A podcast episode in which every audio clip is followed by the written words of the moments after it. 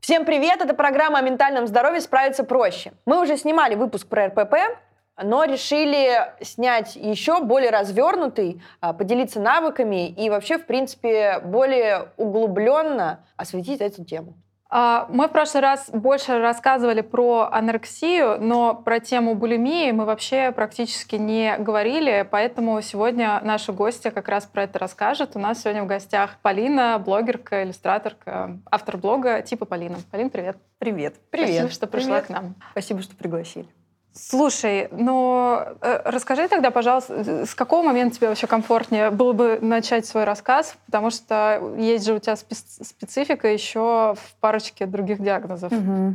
Ну, вообще началось все уже 11 лет назад. То есть прям оно все, все вместе сразу как-то как снежный ком начало накапливаться с 2012 года. А сейчас тебе сколько лет? 27. Угу. Это значит в 15 началось? Ну да, в 15-16 лет началось. Вот, и началось все... Ну, у меня бар, ПРЛ, КПТСР еще и булимия.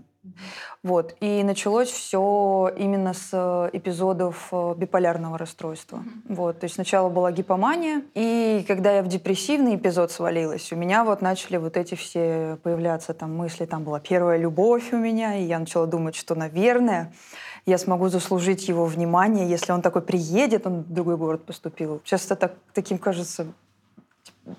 В общем, Думаю, вот он вернется, а я такая вся похудевшая. А там у меня уже был опыт похудения на тот момент, но он был как бы здоровый достаточно. Вот. Но почему-то тогда вот меня прям щелкнуло, и я начала прям...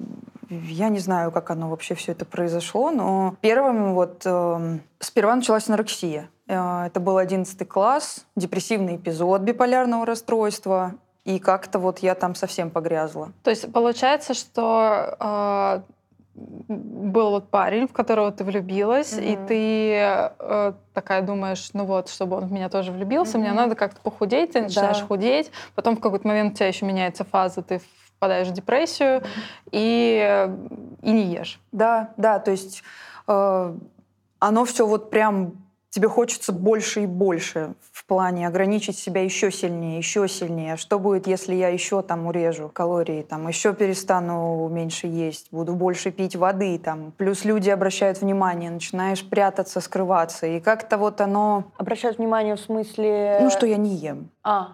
Вот только в плане на это, и ты хочешь этого избегать. Зачем вот люди так на этом фокусируют внимание? А, я помню, что было очень сильное давление со стороны близких. Не то чтобы были такие агрессивные попытки меня заставить есть, но все равно оно давление очень, очень ощущалось, и начались вот те самые компульсивные переедания сперва. То есть вот, вот то есть сначала не было срывов э, вот этого цикла очищений, вот этого всего. Э, я помню, что инциденты первые булимических срывов были вот когда мне было 16-17 лет. Потом они прекратились, и снова у меня анорексия продолжилась. То есть я, в принципе, вот в этом вот э, цикле жила все годы, вплоть вот до прошлого года. Э, но прям булимия полноценно вот в плен меня взяла в 15 году. Э, я на тот момент, в 13 я поступила в Москву, стала жить с папой. До этого мы вместе с ним не жили. И включился невероятный контроль, а, эмоциональное насилие, постоянное давление, контроль за моим питанием. Там, например, если какие-то шорохи он слышал, он приходил проверить, там, что я ем плане, ну, то есть он хотел контролировать, чтобы я избавилась тем самым от анорексии, но при этом никто из окружающих не предлагал мне помощь профессиональную. То есть как бы вот только было это давление. А я не очень поняла, как это происходит. Значит, ты что-то ела, и он ходил, смотрел, что ты ела, я просто, ну, да. как, а, а зачем он смотрел, что ты ешь? Вот сейчас трудно ответить. То есть ему хотелось, наверное, чтобы вот... Он как-то поощрял тебя, говорил, нет. круто, молодец, что ты... Нет. Или что тогда? Нет, нет, был только крик. Был крик, я замыкалась замыкалась, я пыталась там врать, я... А крик на что, я не понимаю? То, ну, что была, ты не ешь. Была такая фраза, что ты не жрешь. Так а ты же вон пошла, вроде поела. Похвалить можно. Я, не, я просто не очень понимаю, в чем были моменты... Зацепка. Это, мне кажется, он в какой-то степени испытывал бессилие перед тем, что происходит. И вот это вот бессилие, оно все выражалось, может быть, вот в в крике. То есть действительно никакого... Вот ты спросила, и я задумалась, действительно никакого поощрения не было. Только был вот этот вот крик угу. постоянно. Вот это было просто невыносимо. Там, например, я себе какую-нибудь рыбу там в пароварке сделала, и он прям проверял, сколько я съела, и если я съела, по его мнению, недостаточно, он мог демонстративно в мусорку это выкинуть, типа то, что я не съела. Э, или были моменты, когда... Вот я очень хорошо запомнила один момент, когда он говорит, я тут приготовил какие-то там макароны, пойдем поедим. А меня прям, ну вот внутри вот ты не можешь объяснить, я просто не могу, я не могу объяснить, почему я не могу. Крик был такой, что я со сли в слезах в соплях сидела, ела под его вот присмотром как бы. Я очень хорошо запомнил вот тот момент. Так это ты уже взрослый была, это не ребенок. Первый курс университета. Это получается там 18 лет. Да. Вот это вот я прям хорошо помню, как оно переходило. То есть потом я начала прятаться. То есть уже, видимо, настолько я была прям совсем истощена, прям просто вообще ничего не ела. Мне даже интересно, что у меня хотелось бы себя увидеть в тот период, хотя бы глаза какие-нибудь свои, там, тут состояние. Я даже ни фотографий, ничего нет, вот даже не, помню этого периода. Вот так четко. Ну, а еще у тебя депрессия при этом. Да. Да, но оно просто я мне было небезопасно дома находиться, потому что мы вместе с ним жили, мне было постоянно страшно. Физического насилия не было, нет, но эмоциональное было жестко. Потом началось почему-то вот уже, наверное, это было... Я до сих пор не могу понять, почему это происходило, но из ограничений я стала переходить вот в эти переедания. То есть, например, он уходит, я слышу щелчок двери, что он закрыл дверь, и я прям иду и вот. То есть сначала я могла просто поесть, вот обычный прием пищи, но потом это весь день я просто там с ума сходила. Потом больше, потом больше. И вот так э, в течение года развивалось вот эти компульсивные переедания. Слушай, а ты могла бы описать вот этот какой-то эпизод компульсивного переедания? Как это вообще происходит? Это... Ты начинаешь метать просто все, что да. не приколочено? Да, это ты начинаешь испытывать такие интенсивные эмоции. То есть это не просто там желание там поесть или просто смести все, что есть, оно как бы прям на поверхности. А дальше глубже там, там слишком много эмоций, и их просто невозможно понять. И просто, да, идешь, и вообще все, что есть, как бы э, сметаешь. Типа сладкое, соленое, вообще все, все, вообще все сразу. Да? Прям просто вот вот просто ставишь и да. И ты, наверное, даже вкус при этом особо не, Нет. не ощущаешь. Ты, ты вообще даже не... Это как тоннельное какое-то мышление, что ты туда да. проваливаешься, да. да, и не чувствуешь ничего. Никакого, да. То есть лишь бы, лишь бы было, лишь бы было в большом каком-то объеме, чтобы не думать о том, на что еще переключиться. Вот. И я помню, что вот эти вот, ну, конечно, ты просто потом уже до такого, что тебе невыносимо. Ну, это... Плохо физически. Ну, конечно, угу. да. И я помню, что я шла в университет учиться там, в общем. Потом это все, я не помню, но как-то вот оно я помню те вот эпизоды, первые булимии, вот срывов этих булимических в одиннадцатом классе. Но тут, получается, спустя два года, бама, я снова как-то к ним вернулась, хотя это был самый вот жуткий период, когда эти срывы первыми начались даже вот сколько лет я пытаюсь понять, почему я к этому тогда пришла, но, наверное, была какая-то такая четкая мысль, что так будет легче. Вот. Ты имеешь в виду, что уже потом компенсаторное какое-то поведение. Угу. И ты, а ты, ты что делала? Ты вызывала рвоту? Да. Да, то есть э, и потом срывы становились больше, сильнее, чаще. И так как вот Папа продолжал меня контролировать очень сильно. Если происходил срыв, то и это была какая-то домашняя еда, а не покупная, к примеру, то мне приходилось потом готовить заново и, например, а, если это, например, какая-нибудь там сковородка чего-либо, мне приходилось готовить заново и выбрасывать часть того, чтобы у него не было понимания, что... Mm. То есть, как бы, чтобы он пришел и увидел, что сколько было, столько и было. А, то есть тебе нужно было восстановить да. это. Не да. поняла, зачем? Типа, то, что у тебя был булимический срыв, э, получается, ты все съела, и ты готовила заново, Да, покупала заново, что да, чтобы отец не узнал. А если бы он узнал, то что бы было? Мне кажется, я уже просто по накатанной боялась, что просто будет крик, потому что это ощущалось как вот, знаете, когда вот э, на щенка замахиваются, которого уже И много разбили, он скукоживается. Вот я себя так ощущала, что мне просто не хочется даже сталкиваться с тем, что вот э, он может устроить, но я просто знала, что будет крик, и почему-то вот я не пыталась ему показать, что я вообще-то поела, потому что я знала, что он не поверит. Поэтому я просто восстанавливала то, что было. А ты помнишь вообще свои эмоции вот э, в, в моменты, когда происходили вот эти эпизоды? Да, я помню, что я должна была сделать это очень быстро, потому что у меня был маленький интервал между тем, например, что он уходит на работу, а мне потом на пары ехать. Вот. И это были просто те эмоции, я просто уже была в этом вот паттерне, просто я думала, что если я этого не сделаю, я просто не могу этого не сделать. Вот, вот этот вот срыв, эпизод, вот это просто эмоции, с которыми невозможно справиться. Это вот своего рода зависимость какая-то просто настоящая пищевая. А мне вот интересно, смотри, получается, а какие эмоции ты испытывала перед срывом? Я просто могу чуть-чуть понять, проанализировать, как это в наркотическом срыве Мгм. происходит, что а, есть какое-то постепенное напряжение, напряжение, напряжение, его нужно как-то снять.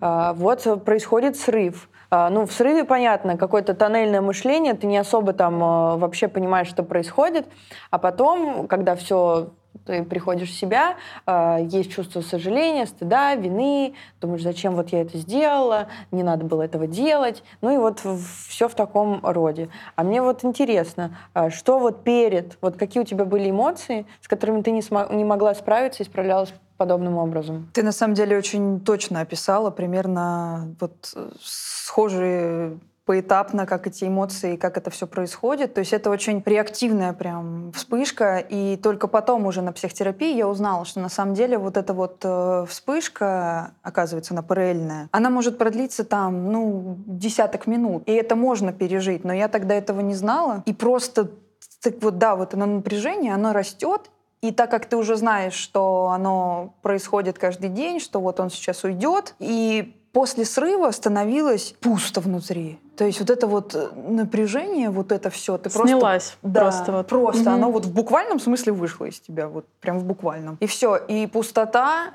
и так как ты хочешь это взять на контроль, и хочешь, чтобы этого больше не было, ты пытаешься как-то там, типа, «Се- вот завтра, вот все, вот я вот потом больше не будет, я же могу без этого. И он снова происходит. И снова ты себя очень сильно ругаешь. И это еще, конечно, на организме сказывается. Внешне, то есть и А плохо. то есть сразу после ты думаешь, что ты что-то не очень хорошее сделала для своего организма еще? Да, да. То есть еще был такой момент, вот так как была анорексия, я при этих срывах еще сильнее худеть начала. Я думала, какой клевый способ, однако. А. Я нашла плюс в этом, что я могу еще и, то есть как бы и срывы есть, и вроде как какое-то там мнимое удовольствие, потому что действительно, на самом деле, вкуса ты не ощущаешь особо. Ну а так теоретически как будто бы ты поела, и еще и, И обнулилась. еще и, да, еще и похудела Да. при этом. А вот, э, ну, если не хочешь э, рассказывать, it's okay. А вот ты сказала, что начались проблемы с физическим здоровьем. Что с тобой происходило тогда? М, Проблемы с ЖКТ. У меня из-за того, что ну, я вызывала рвоту, у меня просто постоянно там пищевод, ну, наверное, это изжога была. А, проблемы с деснами очень сильные, то есть э, прям они опустились, э, кровоточили очень сильно. Постоянные трещинки вот в, уголке, в уголках рта. И я помню, что мне все близкие говорили, что у меня прям лицо серое. Вот, волосы выпадали. То есть я не сдавала на тот момент ни анализа, ничего. Я постоянно чувствовала себя плохо, какие-то обморочные состояния. После срыва, я помню, я вообще вот шла, просто при анорексии такого не было.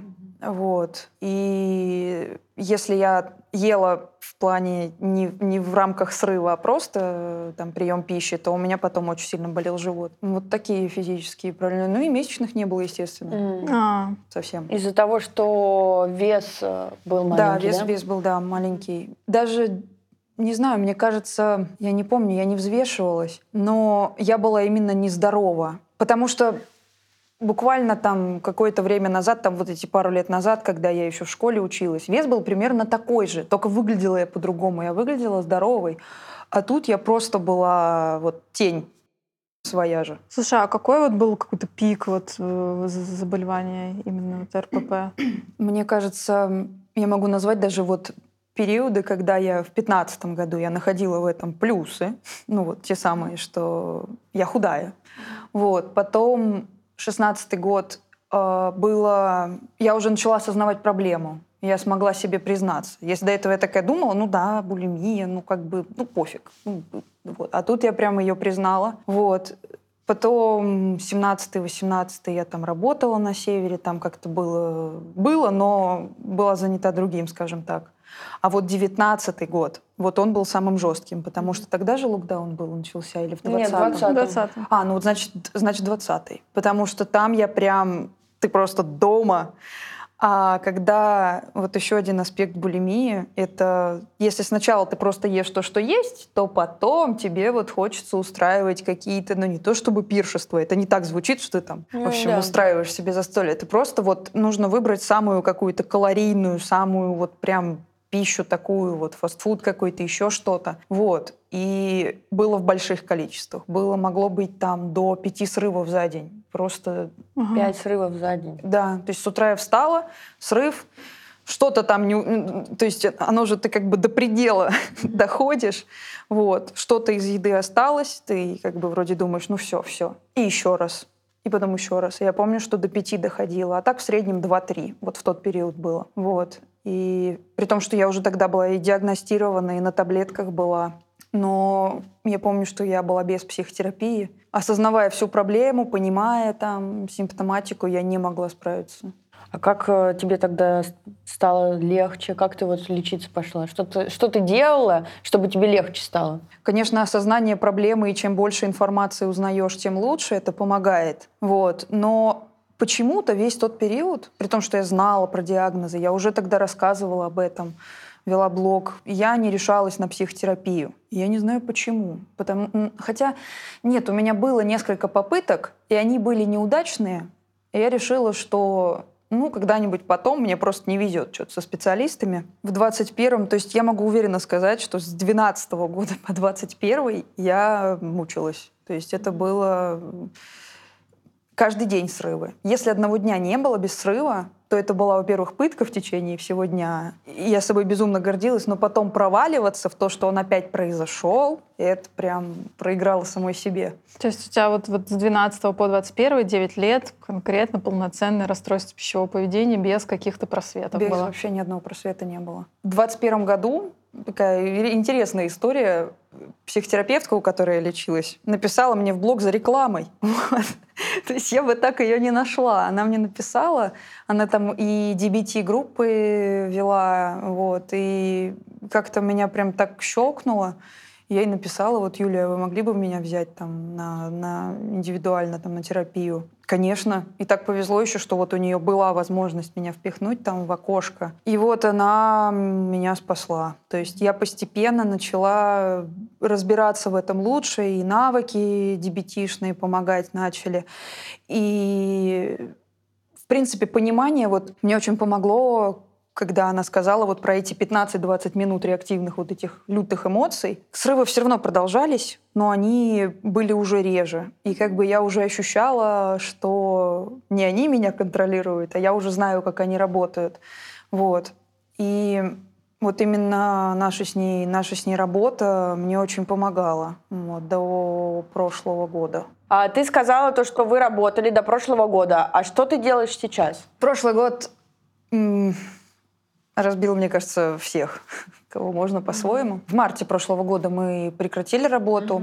Так как много событий других происходило, я решила, что нормально. Я уже что-то знаю, потому что еще у меня в 21 году началась ремиссия лекарственная. Вот. И тоже было очень хорошо. Это срывы были, но гораздо реже. Вот. И в 22 году я решила, что я уже подкованная, нормально. Я продержусь без этого какое-то время, потому что и финансовые трудности, и прочее, и там свой проект, думаю, потом.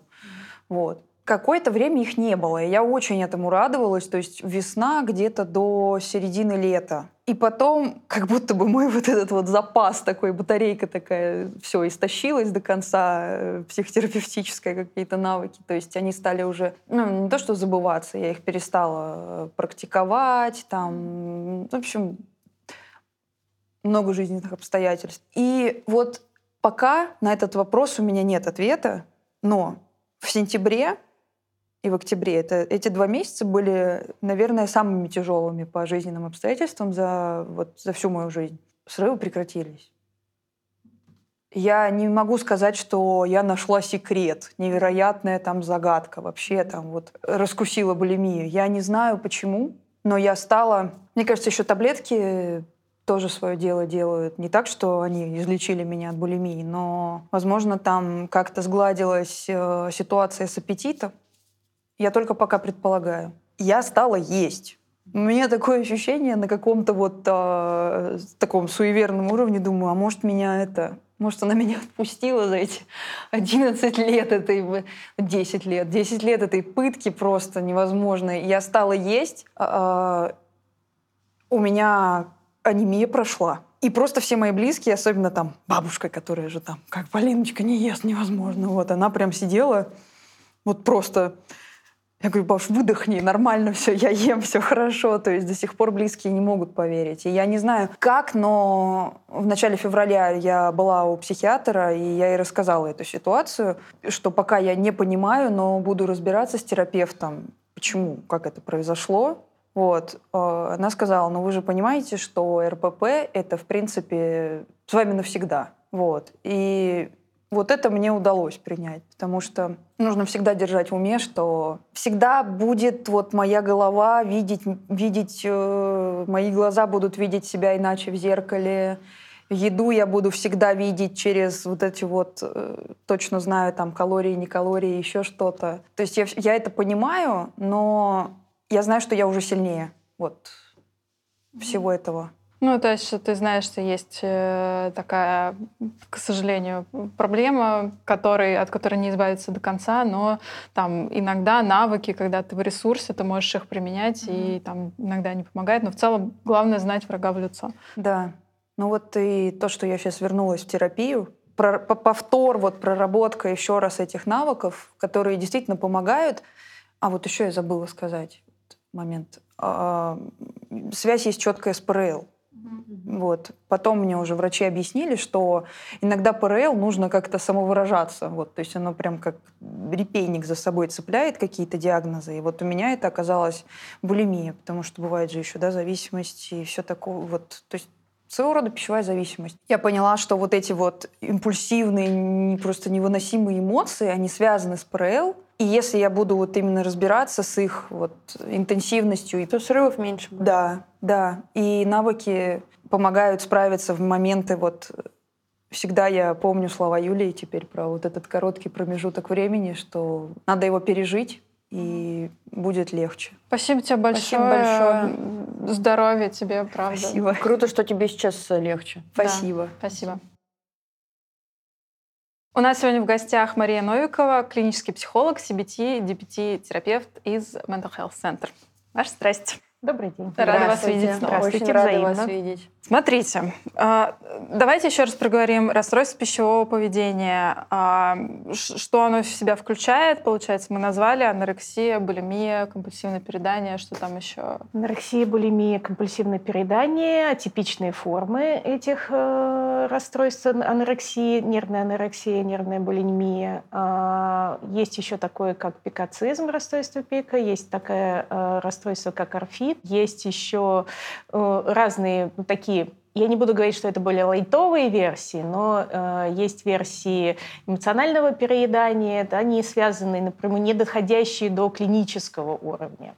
Вот. Но э, самыми распространенными э, до сих пор да, на всей планете остаются это нервная анорексия, нервная булимия. Нервная булимия и компульсивное переедание. Да? Э, оно же приступообразное переедание. В большинстве литературы оно как бы вот так связано. Есть литература, которая разделяет компульсивное переедание и приступообразное переедание. Ну, мы можем не вдаваться уже в эти подробности. Самый большой, наверное, процент это по приступообразному перееданию. За ним идет э, булимия, за ним идет нервная анорексия. Ну, нервная анорексия, несмотря на то, что она занимает самый маленький процент, э, важно понимать, что нервная анорексия среди всех расстройств э, ментального, да, э, ментальных расстройств, это сам, имеет самый высокий процент смертности среди вообще всего, что только можно себе представить, связанного с ментальным здоровьем. Поэтому, да, это очень печально. Что такое компульсивное переедание и что такое булимия? А, смотрите, э, приступообразно. Давайте будем говорить про приступообразное переедание. Mm-hmm. По сути, своей приступообразное переедание и булимия, они имеют единое начало, но разное завершение. Да? То есть приступ переедания. А приступом переедания у нас считается употребление пищи за э, короткий период времени. Это примерно от 1 до 3 часов э, потребление пищи, которого хватило бы, условно говоря, здоровому человеку там, на сутки двое иногда трое. Да? Ну, то есть значительно превышающие необходимые для э, восполнения энергетических потребностей. И если приступообразное переедание заканчивается на потреблении пищи, то булимия продолжается любым компенсаторным поведением. Компенсаторное поведение – это, собственно говоря, любое поведение, которое связано с избавлением от съеденного. Mm. Вернее, не съеденного, а условного вот этого переизбытка калорий. Да? Это может быть непосредственно вырывание пищи, это может быть экстенсивные физические упражнения, это могут быть всякие экзотические виды типа погружения в, а, в холодную воду, да, выход на мороз и так далее. Такие, ну, это такие достаточно экзотические уже способы, да, то есть такая вот, ну, не, некая энергетическая регуляция. А, самое распространенное – это компенсаторное поведение в виде вызывания рвоты и спортивная, так называемая спортивная булимия, когда люди начинают э, заниматься спортом, при невозможности заниматься спортом, например, в стационарах по э, лечению э, расстройств пищевого поведения, люди, вот можно прямо наблюдать, как они ходят вот так вот по коридору туда-сюда. Да?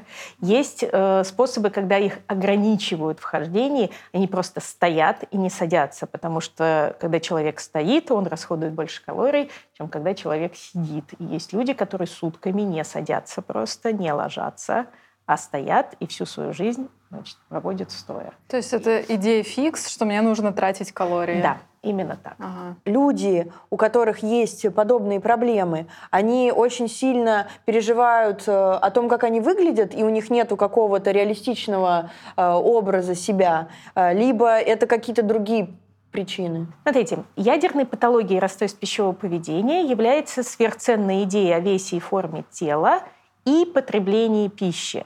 То есть ага. э, вес и форма тела могут являться основным движущим мотивом для запуска расстройств пищевого поведения, потому что любое расстройство пищевого поведения, вне зависимости от его формы, запускается первичным эпизодом ограничения питания. То есть как только человек решил, что он будет меньше есть, если у человека есть определенные предпосылки, если у человека есть генетические предпосылки, а ген анорексии уже выявлен, да, и если у человека есть вот такая генетическая предпосылка, то скорее скорее всего, его ограничение развернется в анорексию. Если у человека нет или, по крайней мере, тех, которые на данный момент выявлены, пока мы не знаем, но, скорее всего, нету, по крайней мере, гена анорексии, то естественные биологические процессы не дадут человеку до бесконечности голодать. И через какое-то время случится срыв обязательно. И после срыва начнется вот этот цикл, о котором говорила Полина, цикл стыда и вины, и вот этого твердой уверенности, что я должна опять или должен опять начать все делать правильно – то есть ограничивать себя в питании, человек опять начинает себя ограничивать. Опять естественные совершенно эволюционные процессы не дают ему умереть. Да? И получается, да, вот это вот вышел на кухню воды попить, очнулся, запивая борщом котлету. И, соответственно, это происходит очень часто вне зависимости от желания человека. Человек не хотел этого срыва, человек не хотел да, какого-то избыточного питания. Но человек уже настолько оголодал, что организм да, посылает вот этот мощнейший сигнал просто «я хочу жить, давай будем жить». Для того, чтобы жить, надо есть. И человек начинает есть, и вплоть до того, что ну, как бы съедает все, что не приколочено. Потому что настолько было уже снижено потребление, настолько снизились энергетические ресурсы, а у нас, чтобы мы понимали, да, вот как у элементов биологического вида Homo sapiens sapiens, есть только два способа восстановить свои энергетические затраты. Это еда и сон. И э, они, кстати, ну, работают по закону сообщающих сосудов. Чем меньше мы едим, тем больше мы спим, чем меньше мы спим, тем больше мы едим. Поэтому так часто мы можем наблюдать, что люди с анорексией, например, очень много спят. Mm. Потому что, ну, хоть, чтобы хоть как-то иметь, чтобы иметь хоть сколько-то энергии хотя бы на то, чтобы ходить, говорить, да, там, посещать какие-то, э, ну, вести какую-то собственную деятельность и помнить вообще, в принципе, как меня зовут. Соответственно, э, когда мы э, нуждаемся в энергии, да, мы ее начинаем получать из того, куда а биологически человек устроен изнутри наружу. То есть очень сложно корой головного мозга побеждать вот эти глубинные э, эволюционные процессы, которые говорят, нет, мы не хотим умирать, мы хотим жить, сделай что-нибудь, чтобы э, я, как человек, как индивид, как вообще как биологический объект остался жив. И тогда, конечно, начинаются вот эти вот срывы. А потом что? А потом вступает кора и говорит, мы хотим быть красивой, мы хотим быть красивой, мы только что выжили, но этого мало. Мало жить, надо жить красивой. Потому что если не красивый, то зачем? И тогда включаются вот эти вот компенсаторные механизмы, да, соответственно, либо занятие спортом, либо булимия, либо, ну, в смысле, булимические приступы в виде э, вызывания рвоты, либо я забыла еще один популярный способ же, естественно, это диуретики и лаксативы, да, то есть это препараты для вызывающие избыточное э, мочеиспускание и дефекацию, потому что, ну, иначе как бы очень сложно просто так избавляться от того, что у тебя есть, mm-hmm. да, естественным образом это не получается. А это замкнутый круг, потому что как только человек начинает принимать диуретики и лаксативы, организм сам перестает работать. И на восстановление естественной работы организма требуется определенное время. В фильме «Прерванная жизнь» как раз была такая история у девушки, которая пила вот подобные лекарства. Там же какая-то побочка, что если перестаешь пить э, вот эти лекарства... А это же мышца. Да, ну, не, не может по сути своей, сам в туалет ходить. Естественно, потому что это мышцы. У нас должны э, определенным образом работать, э, собственно, система перистальтики. Система перистальтики работает сверху вниз. Когда она начинает работать снизу вверх, да, то там нарушаются все процессы. И даже если она как бы э, нормально работает сверху вниз, да, но ее постоянно стимулируют, подстегивают работать, то она сама по себе расслабляется, и уже как бы без э, специальных препаратов невозможно заставить ее работать в принципе. Вот, поэтому довольно часто это, это в принципе очень серьезное такая, такое осложнение течения э, расстройства. И вот именно когда человек уже и ограничивает себя, и при этом переедает, и при этом еще компенсирует, и при этом еще использует э, препараты, то вот такой букет требует исключительно стационарного лечения mm-hmm. под наблюдением не только врачей-психиатров, но и врачей соматического профиля, потому что иначе это может привести к очень неприятным последствиям. Как... Да, ну то есть как бы ядерную патологию мы с вами определили, да, да и в то же время есть еще э, один да, э, такой очень важный момент, о котором имеет смысл говорить да, это про взаимоотношения с едой как способ регуляции эмоций. Да. Я слышала несколько раз, пока э, Полина рассказывала свою историю про э, пищевую зависимость. Здесь, конечно, очень важно говорить, что само понятие как пищевая зависимость его не существует, потому что человек по определению зависит от пищи. Мы не можем не есть, в принципе, да. И это не наркотик, это естественные, собственно говоря, э, условия для выживания человека. Если мы говорим про зависимость, мы говорим про зависимость от определенного поведения, связанного с приемом пищи. И вот поведение, связанное с приемом пищи, это может быть ограничение приема пищи, да, это может быть приступообразное поедание, это могут быть какие-то компенсаторные, а, соответственно, акты, которые совершаются вследствие да, приема пищи определенного. Почему человек выбирает еду как способ э, контроля своего эмоционального состояния? Как вы думаете? Ну, доступно, понятно, быстро. Так. Мне кажется... Привычно. Да. Почему, почему человек так делает? Почему человек выбирает именно еду? Ну, это вкусно, это удовольствие приносит. Да, в том числе. Но глобально на самом деле э, мы не знаем, почему человек выбирает именно еду. подвохом Вы знаете, нет, это не вопрос с подвохом, потому что это хорошие совершенно ответы, они понятны, почему это так происходит. Но есть люди, которые выбирают, э, например, алкоголь. Да? Есть люди, которые выбирают гэмблинг, есть да. люди, которые выбирают шопинг, есть люди, которые выбирают э, экстенсивные там, упражнения те же самые, без там, изменения э, Мне кажется, это как предпочтения какие-то. Действительно, кому-то же э, вызывает вот это вот... Такой же механизм может вызвать, я про поведение, играть там на ставках Да, да, так и есть. А кому-то нравится пить. А, ну, это просто разные способы как-то эмоционально себя урегулировать? Да, это именно так и есть. То есть это то, что называется копинг, копинговое поведение, и это способ справиться с теми эмоциями, которые есть у человека. Почему человек выбирает тот или иной способ?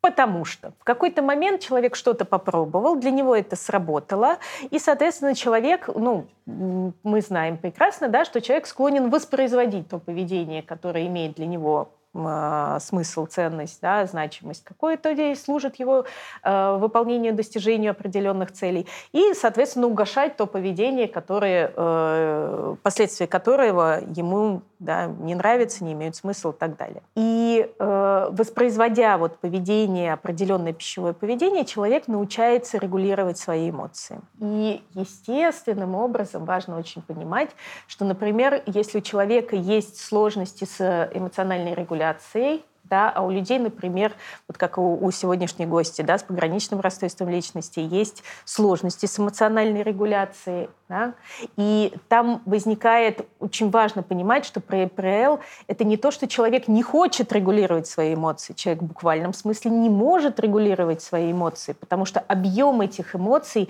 настолько велик, что, опять же, никакой корой, да, там, префронтальной частью коры, которая является самой, самой молодой структурой мозга, а мы, как помним, да, человек изнутри наружу работает, да, поэтому чем моложе э, зона мозга, ну, условно, да, контролирующая, тем сложнее ей справляться с глубинными структурами. И, естественно, когда идет вот эта волна эмоций, просто так взять ее и загасить у силы воли, ну, это как силой воли вырабатывать серотонин. Ну, ну вот э, я знаю ответ. А что, нельзя, что ли? Я знаю ответ, и мы много про это говорим, но хочу еще раз повторить. А, получается, что но это же только в мозгу человека с ПРЛ такие проблемы. Я имею в виду то, что есть ситуация, на нее один человек нейротипичный может вот э, одним способом отреагировать, а человек с ПРЛ будет очень э, тяжело переживать эту ну, что, что-то вот, чему он будет тяжело проживать в этой ситуации. Это о чем говорит? То, что у них мозги другие или, что, или что? А, не совсем. А, люди с пограничным расстройством личности — это нейротипичные люди, потому что на уровне нервной системы они устроены примерно а, так же. А-а. Это сложность эмоциональной регуляции, это немножко другие механизмы работают. Опять же, не вдаваясь глубоко в подробности, мы сегодня немножко о другом говорим. Да? А, Маршалиних, она основатель учительница, э, собственно, создательница диалектико-поведенческой терапии, называет э, людей с ПРЛ людьми э, с ожогом кожи третьей степени. Mm-hmm. То есть настолько чувствительными, настолько не способными не реагировать на этот мир, настолько зависимыми от любой э, сущей, то что, то, что другие люди считают сущей мелочью, да, настолько откликающимися, когда вот весь человек откликается, сразу там нервная система реагирует, там идет очень высокий подъем э, эмоционального возбуждения, очень длинный период нахождения на пике эмоционального возбуждения и очень медленный, такой медленный, очень плавный и очень такой э, не всегда удовлетворяющий процесс торможения вот этого э, импульса. Да? И за это время, пока человек находится на пике своего эмоционального возбуждения, он может наделать всего, что угодно. Ну вот как наша героиня говорила, что есть сцепка, получается, э, булимии и ее ПРЛ, что вот это да. такой способ... Вне всякого сомнения. Э, да, такой способ, э, что, что-то, какой-то кризис начался, да. и вот нужно каким-то способом справиться с этим, да. и вот это такой способ. Да, и здесь смотрите, что интересно. Вот как э, у героини сегодняшней, у нее начиналась РПП как классическая РПП, да, про сверхценную идею веса и формы тела. Дальше это уже к сожалению, да, продолжалось как классический копинговый механизм, да, как способ справиться со своими эмоциями. Почему? Потому что оно работает. Если бы оно не работало, мозг придумал бы что-нибудь другое. Э, вы сказали про сверхценность э, формы, веса. И у меня есть такая проблема, что вот я вешу, например, какое-то определенное количество килограммов. Э, и я вижу в зеркало, что все нормально, но я понимаю, что вот, ну вот на пару килограммов, если меньше, то будет супер. Потом, значит, если у меня так происходит, что я худею, хочется еще меньше. Как будто бы вот э, нет удовлетворения. А у тебя не бывает удовлетворения? Типа все хорош? Ну вот я когда там 50 весила в школе, вот, и сейчас потом, когда там 22 год начался, очень как-то стрессово я переживала это все, я тоже так похудела, и я думаю, ну вот, 50 э, килограмм. Я так в школе весила. И это какой-то такой стандартный вес, там, типа, классический. Так вот, и я думаю, не, ну до 48, и тогда вот нормально. И я уверена, что если бы я там дошла до этих 48, то мне бы еще, ну там 46. Ну, конечно. Вот я не понимаю, почему вот в этой всей э, истории есть э, какая-то неудовлетворенность этими цифрами. Почему так цифры важны? Вы знаете, э, у всех по-разному на самом деле. Да, да кому-то важны цифры, кому-то важны объемы, кому-то важны конкретные... Объемы тоже в цифрах. Э, не всегда. Например, вот эта вот классическая анорексичная вещь да, у людей с анорексией, когда ты берешь вот так вот себя пальцами над локтем, и если ты не можешь свести пальцы, Никогда в жизни. Это, еще как когда. Да? Я вам скажу больше. Пальцы Я вам скажу больше, при выраженных уже степенях истощения можно и над коленкой так сделать. Вот. И это, естественно, уже случаи стационарные. Да. Здесь важно понимать, что такой уровень истощения, он э, только стационарно уже э, э, компенсируется, ну, восстанавливается каким-то образом. Не всегда, к сожалению, это даже удается поймать уже. Смотрите, э, по э, стандартам Всемирной организации здравоохранения здоровый вес э, рассчитывается в, через индекс массы тела. Индекс массы тела – это э, вес в килограммах, деленный на квадрат роста в метрах. Ну, смотрите, я вешу 52, э, рост у меня 173. Это что Вот надо 1,73 умножить на 1,73. Ну, давайте. И 52 разделить на полученную цифру. Ну, ты, ты, ты там меньше 19 будешь, там же 19, по-моему, норма. 18,5 от 18,5 до 25. Это норма. Все, что меньше, это уже либо у нас идет дефицит веса, либо уже некоторое превышение. 17,3. А. Это дефицит веса. То есть это дефицит веса, э, при этом мы, э, ну, имеется в виду, да, американские гайдлайны, э, британские гайдлайны рекомендуют с 15 уже стационироваться. Я обожаю с вами разговаривать. У меня раз, каждый раз стационар. Да, это регулярная, да? Да, регулярная история, да. Да. Э, мне кажется, я другие стационары до этого предлагала. Ну, ну и, да. и это тоже. Если что, это ответ, отличный ответ. Отличный ответ, да, на, на любой вопрос. Да, с лебедями и озером.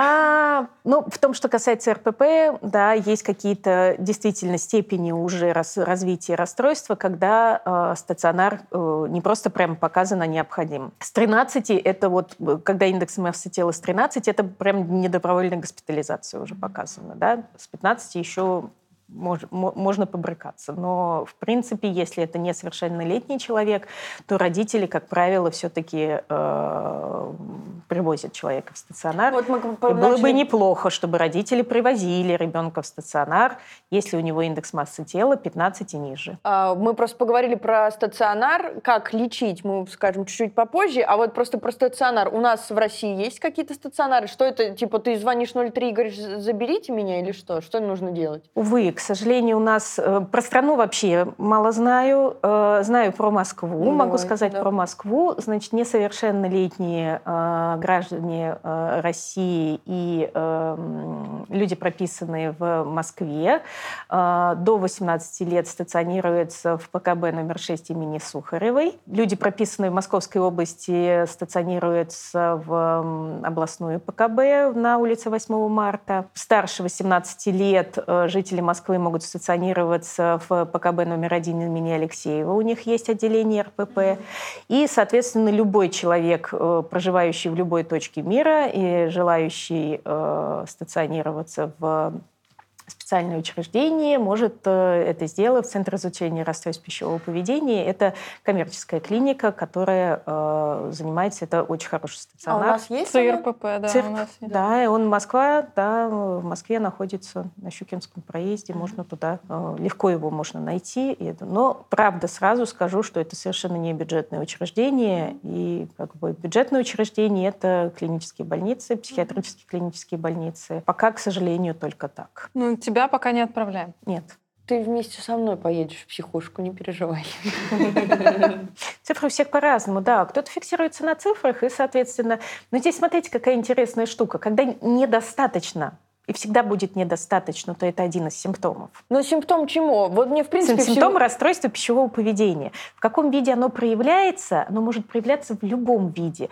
А атипичных форм гораздо больше, тем, чем типично. 60%, собственно говоря, всех расстройств пищевого поведения – это атипичные формы, которые могут доходить до клинических состояний, могут не доходить до клинических состояний. И но в целом все равно иметь в основе нарушенное пищевое поведение. Поэтому если вы хотите, допустим, иметь свои, там, я не знаю, 48 килограмм, но при этом ничего с этим не делаете, ну, то есть не ограничиваете себя в питании, не компенсируете никаким образом, да, то, ну, и хотите ради бога. Да, мысли — это просто мысли. Здесь уже можно работать в индивидуальной терапии именно с разделением с Ну да, этими понятно. мыслями, Мгм. да, и с, с работой просто с, с- с этой идеей как таковой. А если я начинаю что-то предпринимать, чтобы идти к этим 48 килограмм, то это уже вопрос. то это уже вопрос, и уже с этим мы работаем как с поведением я определенным, да, и здесь уже нам помогают методы диалектическо-поведенческой терапии, Мгм. которые Э, которым всему, да, да. к которому мы сейчас перейдем. Сейчас снова в моду вошел героиновый шик. Сейчас я прочитала статью, то, что он снова возвращается. И вот раньше там была Кейт Мосс, которая только питалась тем, что нюхала и употребляла алкоголь. И вот у нее была такая диета.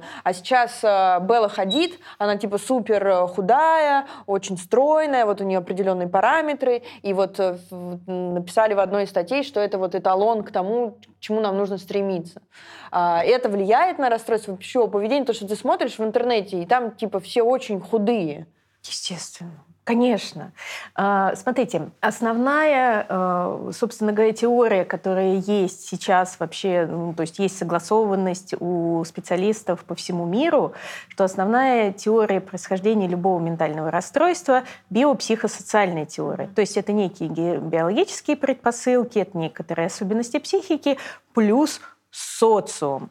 И социум именно в расстройствах пищевого поведения играет колоссальную роль, просто колоссальную роль. То есть да, конечно, мы говорим о том, что для той же анорексии нам необходимо иметь там определенные биологические предпосылки. Но для булимии нам не нужны никакие биологические предпосылки, нам нужна только идея о том, что я хочу быть такой же, как Кейт Мосс, или как Бел- Белла Хадид, или как, не знаю, сестра ее, как кто угодно. Я хочу быть такой же.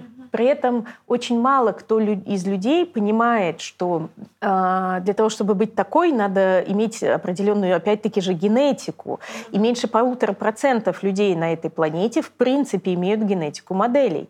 Для всех остальных людей на этой планете достижение таких параметров принципиально невозможно без каких-то особых усилий. А почему э, я хочу быть как Белла ходить? Ну, я имею в виду, что вот э, за этой сверхидеей э, тела, э, что потребность быть любимой, там, не знаю, Хороший вопрос. потребность Хороший того, вопрос. чтобы со мной там все дружили, или вот, вот что? Это у каждого это что-то индивидуальное там стоит? Ну, скорее всего, да. Ну, плюс еще, естественно, она успешна, она востребована, да, у нее есть очень много возможностей для реализации себя, вокруг нее есть очень много людей. По крайней мере, э, это так выглядит. Мы не знаем на самом деле, может быть, Белла Хадид ночами плачет в подушку. А так и есть. Она, кстати, вот, э, Вот. давала интервью, что ей очень плохо. Вот, да. и, например, там поддерживает свою форму не только способ через, э, ну, ЗОЖ, пола- полагаясь, да, на Да. ЗОЖ и свою генетику, да. Мы не знаем, ну или знаем, да, что-то такое ограничено. А при этом вот эта вот Дольче Вита, которую она демонстрирует, да, э, она очень, это очень привлекательно. Ну да, вот очень хочется быть, э, жить в такой Дольче Вите, где ты э, с идеальным телом, с идеальным лицом. Мне еще очень нравится, когда, в общем, лицо, оно супер костлявое, как бы только кожи. Поэтому там, типа, вот удаляют же жир э, из лица сейчас. И вот она такая костлявая, вся как с этим э, черепом. Это же вот очень привлекательно выглядит. Да, ну, насколько мне известно, сестры Хадид делали какие-то пластические Не, ну операции там-то еще в понятно, и раннем, ты каждый раз да, себе возрасте. напоминаешь, что, что Да. там очень много пласти... И это очень хорошая работа пластических хир- хирургов, очень качественная. Там, как ты мне, Наташа, еще говорила, а, Белла Хадид потратила миллионы долларов на то, чтобы так выглядеть, но все равно вот есть такая вот ощущение, ты смотришь эти фотографии и думаешь, почему я не такая? Потому что вы родились с другой генетикой. Вот, да, я тоже тебе говорила, что у нее это основное дело жизни, она на это тратит очень Да. много времени Да. и очень много денег, чтобы так выглядеть. Ей это, это ее инвестиция, инвестиция в прямом Белла смысле. Хадид работает Белла и да, Хадид. да, она работает Белла Хадид. При этом сидит тут такая, значит, Карина Истомина. Нет, так вот, это же тоже, наверное, показатель того, что это все вечная неудовлетворенность.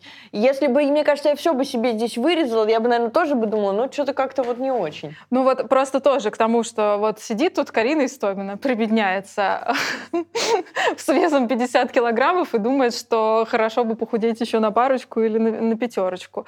А, а кто-то смотрит и тоже же сгоняется теперь. Если уж Карина собралась худеть там на... Ну, любой инфлюенсер должен очень внимательно следить за своими словами, это правда. Не, я-то понимаю, что это все абсолютно нездоровая история, я с этим работаю, и как бы я со своим психологом тоже это все обсуждаю, и это все на а, как бы формат только мыслей. Вот, слава богу, пока сейчас. Вот, э, но так, да, конечно, я понимаю, что это не очень здоровое поведение. А вот еще, смотрите, про ПРЛ мы уже за- э, за- затронули. Другая моя болезнь. Я как сегодня этот э, на втором канале с, с маской, который историю рассказывает. У меня есть проблема. Я не могу выбрать, что поесть. В смысле, я не ограничиваю себя там жирное, сладкое, соленое. Я вот открываю доставку, и мне плохо от этого выбора. Потом, если я прихожу на фудкорт, а там 50 ресторанов, я понятия не имею, чего я хочу. А если я в итоге что-то вот на вот этой тревоге выберу, я уже когда расплачиваюсь и мне готовят, я понимаю, что я этого не хочу. Я хотела совсем другого. А чего, я не знаю. И вот так вот все время ты приходишь в продуктовый, ты не знаешь, что тебе положить в корзину, потому что ты не знаешь, что ты будешь готовить. Но это очень угнетает. У тебя слишком много мыслей про еду, потому что ты никогда не можешь ничего выбрать, и тебе как будто бы все недостаточно вкусно. Ты ждешь э, Каких-то чтобы- невероятных да, впечатлений, да, что ли, Потом еще вот поешь и думаешь, вот чувство неудовлетворенности, что типа там условно заказал грузинскую, надо было итальянскую, или приготовил э, курицу, а надо было картошку пожарить. И это все время, а и если ты даже э, пробуешь в следующий раз поступить так, как ты хотел, все равно получается неудовлетворение. И я себя чувствую очень ну, тупой, если честно, потому что это я смотрю на своих там друзей, а, на своих близких, у них нет проблем. Ну, как бы они открывают меню, и они точно вот я там буду, не знаю, винегрет. На меня можешь не смотреть, я Ну, в с тобой это все понятно. Вот. А вот я смотрю, но вот что интересно, если я прихожу в ресторан, и кто-то выбирает за меня и просто в стол заказывает много, я не чувствую тревогу, я просто ем, что есть, и мне супер. Или как как мама, например, она говорит, сегодня будем есть котлеты с пюрешкой. Ты такой, ну окей, как бы, как, да, как, как бы тут нет выбора. Она же говорит, что еще я тебе буду наготавливать, что вот это ешь и все, и ты ешь. И мне от этого спокойно. Я вот так себя хорошо чувствую. А вот когда мне самой нужно это выбирать, я вот не понимаю, это РПП или что это? Ну, слушайте, тревога выбора, она, в принципе, характерна для некоторых э, расстройств, не, не РПП единым, собственно говоря. И я э, не удивлюсь, если это, те вопросы встают у вас не только с едой. Mm-hmm. Вот. Поэтому попробуйте поисследовать себя с помощью своих специалистов, с которыми вы работаете. Там за этим могут стоять совершенно еще, еще какие-то э, сложности. Но это, получается, проблема выбора, да? Ну, тревога это, это, это тревога выбора, да. Есть э, очень э, такой небольшой лайфхак, которым я могу поделиться. Знаете, как ни странно, монетка. Mm. Монетка. Ну, то есть вы, вы примерно себе смотрите и думаете, ну вот грузинская или итальянская, грузинская, итальянская. Ну, хотя бы там до двух да. попробуйте mm-hmm. свести. Если до двух не получается, тогда кубик. Roll the dice. Да-да-да. Вот. Э, кидайте монетку, да, там орел это грузинская, там решка итальянская. Вот она у вас упала, вы ее смотрите. О, решка, значит, я ем итальянскую. Угу. И тут что-то такое. Блин. Не нравится. Все, значит, значит, значит это не тот выбор. Угу. Значит, хотелось на самом деле грузинскую. Угу. Все, берете грузинскую и едите. mm Либо просто полагайтесь на то, что вам выпало. В конце концов, это все съедобно. А еще вот такой вопрос. А, бывает, что если перед телевизором смотришь, э, ну вот смотришь телек и ешь, и в итоге что ты даже не помнил, что съел, в итоге съел больше, чем какое-то чувство насыщения не приходит, mm, потому что как будто бы фокус э, в другом э, месте. И вот почему так, что когда вот перед телеком ешь, то не запоминаешь, что, что съел, и кажется, что больше, больше наедаешься, ну, больше в себя, э, ну, больше съедаешь, собственно, да. Ну, съедаешь столько, сколько у тебя есть. Ну, да, ну и нету чувства, что ты наелся. Нет чувства, что ты наелся, потому что наша память — это внимание. То, что не попало в фокус нашего внимания, мы не можем запомнить. Поэтому настало время поговорить про осознанность. Yes. Вот, как переходим. раз переходим в навыки. Смотрите, как я все красиво сделала.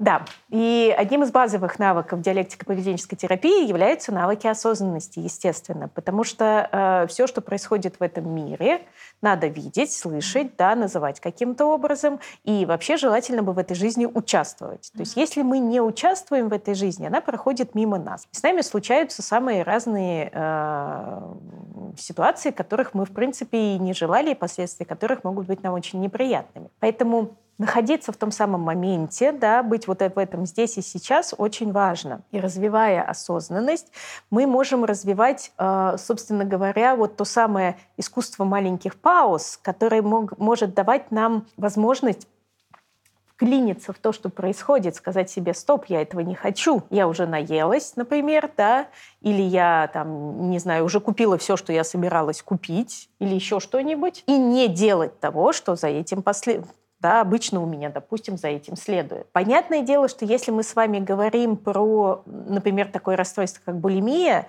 его очень сложно останавливать на моменте между, собственно, перееданием и очищением. Mm-hmm. Поэтому, как правило, когда мы начинаем работать с булимией, мы как бы начинаем вводить паузу до момента переедания еще на моменте подготовки к приступу. Но по сути своей сначала же человек что-то покупает или просто открывает шкаф, да, или открывает холодильник.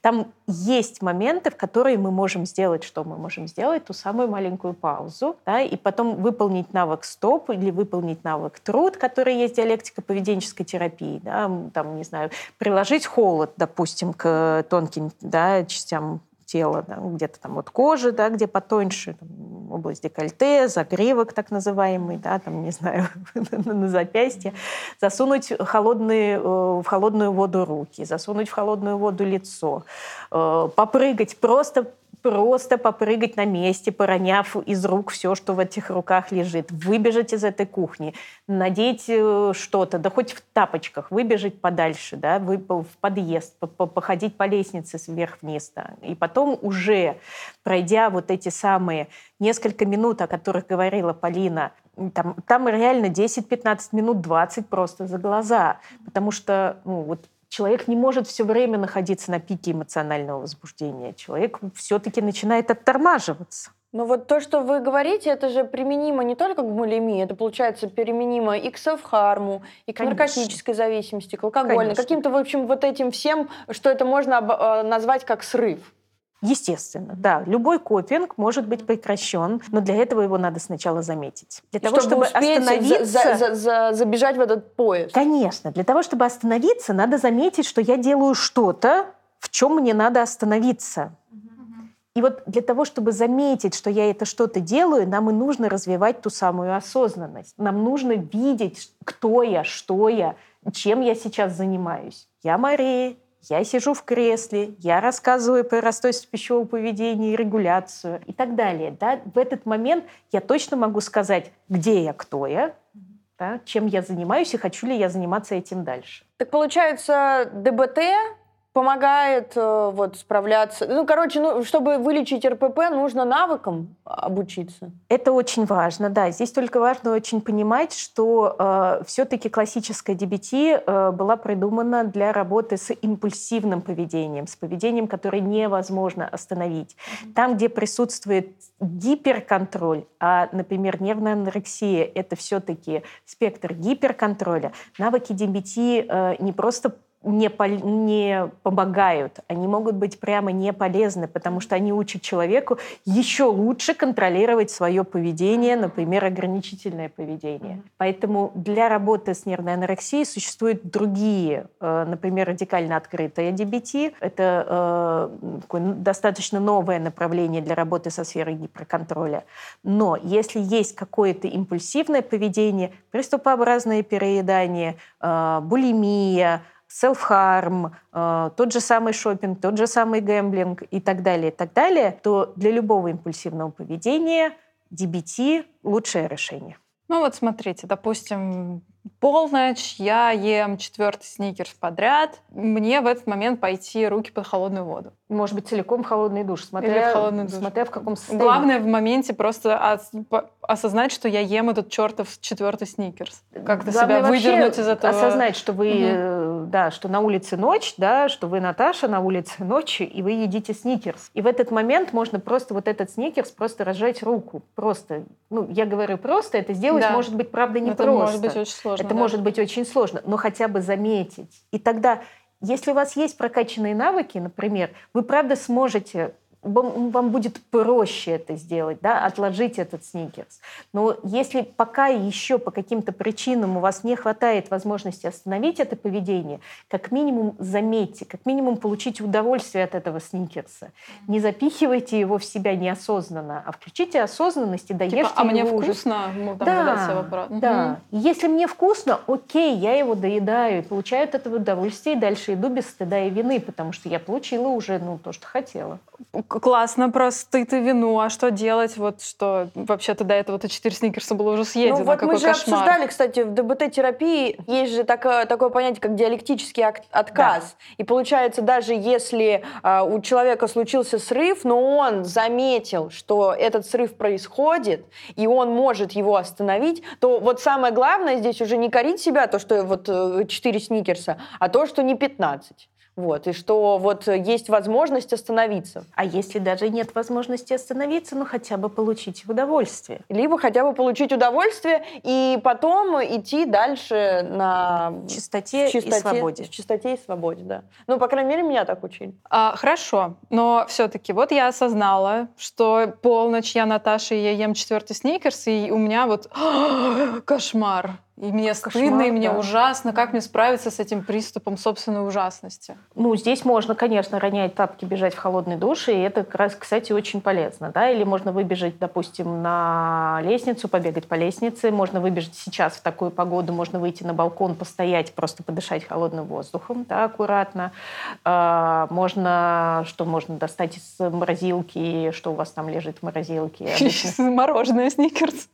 Мороженое сникерс. Ну, большинство людей там лежит Пельмени. пачка пельменей. Да. да, и прям пачку пельменей вот сзади вот так вот положить, да, а и почему сидеть. действует лед так на нервную систему?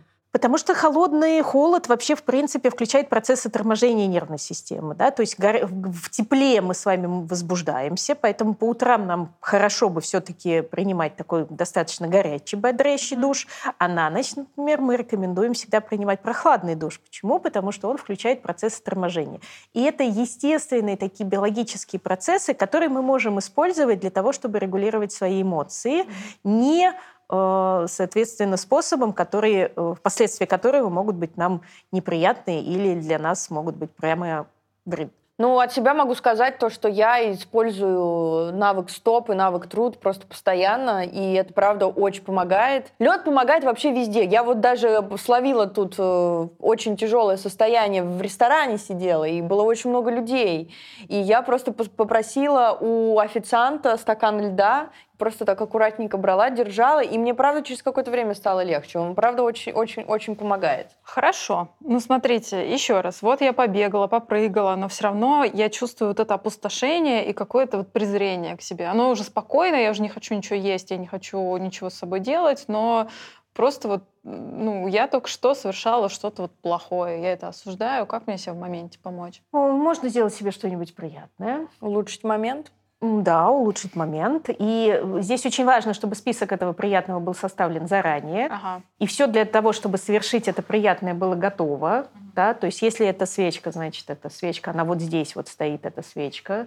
Да? Если это какая-то, э, не знаю, музыка, то вот эта музыка, прям одну кнопку буквально нажать. Но еще же учат э, прописывать кризисный план. Конечно. Конечно. Ну, то есть это все мы составляем заранее. У нас есть всегда вот этот вот список диалектико-поведенческой терапии. Что я могу сделать, как я могу, какие навыки я могу применить, да, каким людям я могу позвонить, каким образом я могу сделать что-то, чтобы не ухудшить тот момент, который сейчас происходит. Ну вот если это среди ночи случилось, вот вы успокоились, немножко привели себя в порядок, да, послушали свое экзистенциальное одиночество и пошли спать. Легли спать вместе со своим одиночеством, с утра встали и пошли к своему терапевту этим Это разбираться. Я. Моя жизнь. Ну просто что вы можете делать? Проводить какую-то большую терапевтическую работу среди ночи на кухне, ну как бы не самая, наверное, эффективная идея. Mm-hmm. В идеале лечь спать. Хорошо. Вот э, мы начали с того, чтобы отслеживать, ловить себя в моменты, вот, включать вот эту осознанность. А как прокачивать осознанность? Потому что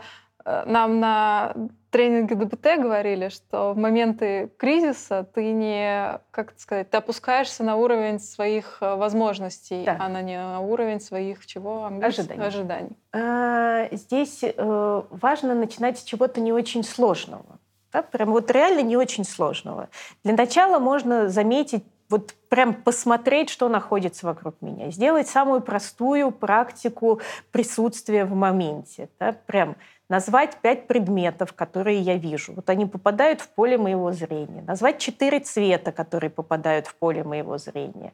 Назвать три звука, про себя, да, услышать и назвать эти три звука, которые я сейчас могу послушать здесь, находясь именно в этом помещении. Попробовать отловить два телесных ощущения. Как одежда касается кожи, как мое тело сидит на кресле, как у меня сложены ноги. Любые два телесных ощущения. И в, пос в последнем, да, можно уловить какой-нибудь, ну, постараться, да, уловить какой-нибудь запах. Это можно делать в любом наборе. Можно, если совсем все сложно, считать 5, 4, 3, 2, 1, 5 предметов назвали, потом еще 5 предметов назвали. Не знаю, подошли к окну, посчитали желтые машины. Э, Я синонимы ищу. Синонимы вообще прекрасно работают. Особенно, когда вот в тревоге находишься, синоним... Лампа. Вот, и ты такой торшер, лампа. А еще в тревоге же голова очень плохо работает. Конечно, какой-то жутко конечно. тупой становишься. И вот сидишь и придумываешь синонимы к столу столу, и это очень много времени занимает, потому что ты не можешь, как в нормальном состоянии, там придумать много всего. Ну, или, например, э, вспомнить по одному слову на каждую букву алфавита. Ну, какие-то, это, вот Опять есть же еще осознанная медитация. Ну да. Это же никак не связано с, с Кришной и с вот этим Нет, всем. конечно. Э, секулярные практики, они вообще не, не, не, не связаны. Они помогают, собственно говоря, именно вот этому вот присутствию в моменте. Причем эти практики, они могут быть как э, формальные, так и неформальные.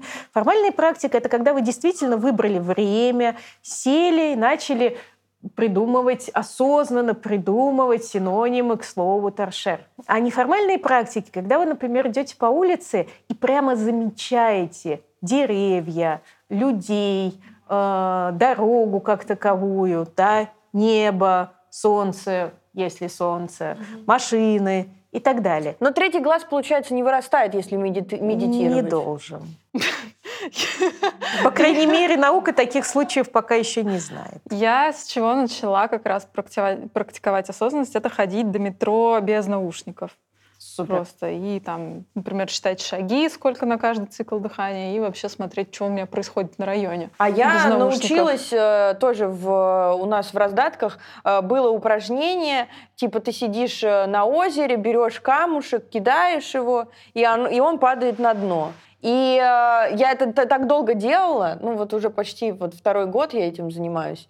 И это прям мое safe space стало. Вау. Теперь каждый раз, когда мне там плохо, тревожно, я вот возвращаюсь. Камушек. Ну да, там у меня уже определенное озеро, там определенная почва, какая-то там, в общем, э, ландшафт. И просто из-за того, что я постоянно, постоянно думала об этой картинке, она стала уже реальной, и мне в ней спокойно. Как будто бы появилось какое-то заземление или устойчивость, что вот мне в уголке своей души одинокой есть где пристанище найти. Ну, это уже Слушайте, прокачанный это прям уровень. уже, да, 80-й level уже. Третий Хорошо глаз. идет. Не надейтесь. Боюсь, что Ну нет. хорошо, а можно тогда вопрос, а почему у кого-то есть третий глаз? Вот, ну, люди же медитируют, что ты несешь? Где вы этих людей видели? Покажите мне. Ну подождите, смотрите, есть же а, вот эти все буддисты, а, монахи, они сидят по 2 миллиарда часов медитируют, випасана есть, где 10 минут, о, 10 дней ты молчишь и медитируешь каждый день по 10-12 часов. Это про что тогда? Это про ту же самую осознанность на самом деле. Ну, она какая-то насильная, как будто бы, нет? Ну нет, э, люди же, которые э, хотят этим заниматься, они этим занимаются. И это про осознанность к себе, к своим мыслям, к своим ощущениям, э, к своим переживаниям, к своим эмоциям, к очень большому спектру себя и к какому-то спектру мира, естественно, и к себе в этом мире. И это такой ну, уровни осознанности, их какое-то количество. Я не специалист именно вот в такой... Кришне, в- да, да, я очень такой сугубый практик. Вот мы. И на том уровне, которым я, допустим, преподаю навыки DBT, э, вполне достаточно. Там ждать третьего глаза точно нет. Ну, я просто думаю... Но э, кому-то же надо больше. много людей боится медитации и вообще это слово осознанность, потому что все люди, которые Ну да. переехали на Бали, его испоганили. И, и поэтому как бы очень сложно донести до людей, что это на самом деле ну, психологические практики, которые... э, Имеет научную да доказанную на- эффективность. научную- Нет, научно научно доказанный доказано. эффект. Вот, да, да, да. А, Вы знаете, слово практика очень хорошее. Мы можем заменять слово медитация словом практики, и мы можем заменять слово практика и словом навык. Пожалуйста, это точно такой же поведенческий навык, как любой другой. Вот ровно то же самое. Вот момент, когда вы кладете пельмень на загривок, это тот же самый момент осознанности. Так же, как вы сидите в позе лотоса и говорите В Тибете, да. Да. Ну тогда алгоритм. Значит, э, если у нас проблемы с каким-то с какой-то регуляцией эмоциональной, и мы, например, компульсивно переедаем, а дальше уже какие-то компенсаторные истории, и нету, допустим, сверхобраза тела, то в спокойном состоянии мы прокачиваем вот эти навыки осознанности, а в состоянии, когда вот накрыло, в состоянии срыва, мы пытаемся себя отловить, заметить в этот момент, и дальше либо получаем удовольствие уже, раз уж на то Нет, пошло, нет? Сначала мы применяем все навыки, которые помогают нам Останов- остановиться. остановиться, И да. только если ничего вообще ничего не не сработало Мгм. из всего нашего кризисного А плана, там, если что, очень большой список э, этих э, навыков. И если э, их...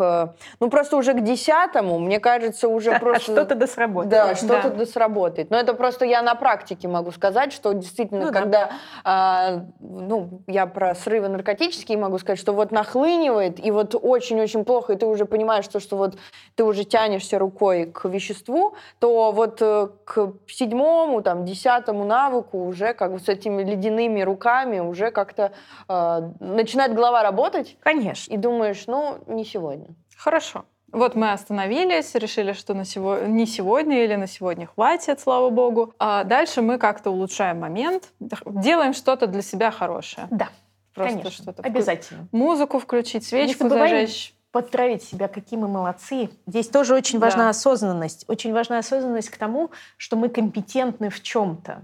И вот наша компетентность — это как раз про то, что я смогла, я смог это сделать. Я это сделала, я молодец. Кто молодец? Я молодец. И обязательно это отмечать, mm обязательно себе об этом говорить, для того, чтобы строить вот тот самый, вот по кирпичику строить тот самый фундамент компетентности, mm да, и уверенности в себе. Ну, то есть не загнобить себя за то, что я съела 4 да. сникерса, а поздравить за то, что я съела, ну, не съела 5, условно, да, остановилась да, на четвертом. смогла остановиться. Угу. А завтра или там когда я приду к терапевту, обсуждаю этот э, вопрос, какие там эмоции я заедала, что угу. вообще происходило, и еще, наверное, мы работаем над какими-то табличками типа за и против того, чтобы Однозначно, конечно. продолжать или останавливать конечно. это поведение. Не, просто если рассказывать про все навыки ДБТ, это как бы там их год вообще изучают. Ну да, ну просто условно сам, что ты можешь делать, вот то, что мы вот перечислили. Да. Потом... Как минимум. Да. да. Как минимум с этого можно начинать. Но самое главное заметить, чем я занимаюсь. И смотрите, глобально улучшить момент у нас задачи нет. У нас есть задача его не ухудшить. Угу. Не сделать так, чтобы стало еще хуже, и чтобы пришлось прибегать э, к еще более усиленному поведению, нежелательному усиленному поведению. Поэтому останавливаем, приводим себя в более-менее состояние, даже с помощью навыка «поправь момент». Мы не всегда можем поправить этот момент, мы не всегда можем прийти к состоянию «О, теперь мне хорошо». Не надо, чтобы было хорошо, главное, чтобы не было плохо. Вот здесь вот это очень важно, чтобы э, не, было не стремились, да, чтобы не было вот этих завышенных ожиданий. Не сделать того, о чем потом мы будем думать как о чем-то неэффективном. А глобально психиатр, психолог, и, если что, группа поддержки. И просто еще раз хочется проговорить, что эта тема работает, ДБТ работает, э, вот эти вот все навыки, момент, например, когда ты онлайн шопишься, жестко, да, да конечно. Вот, для, любого импульсивного, любое импульсивное, для любого импульсивного поведения DBT работает. Конечно. Отлично. Маш, спасибо вам большое. Всегда пожалуйста. Очень круто, очень люблю, когда вы к нам приходите, и да. прям обожаю вас. Люблю к вам приходить. Да, Всего спасибо, хорошего. Спасибо. Друзья, спасибо большое, что вы смотрели этот выпуск. Используйте навыки. Надеюсь, они будут для вас полезны. Пока-пока. Пока. -пока. Пока.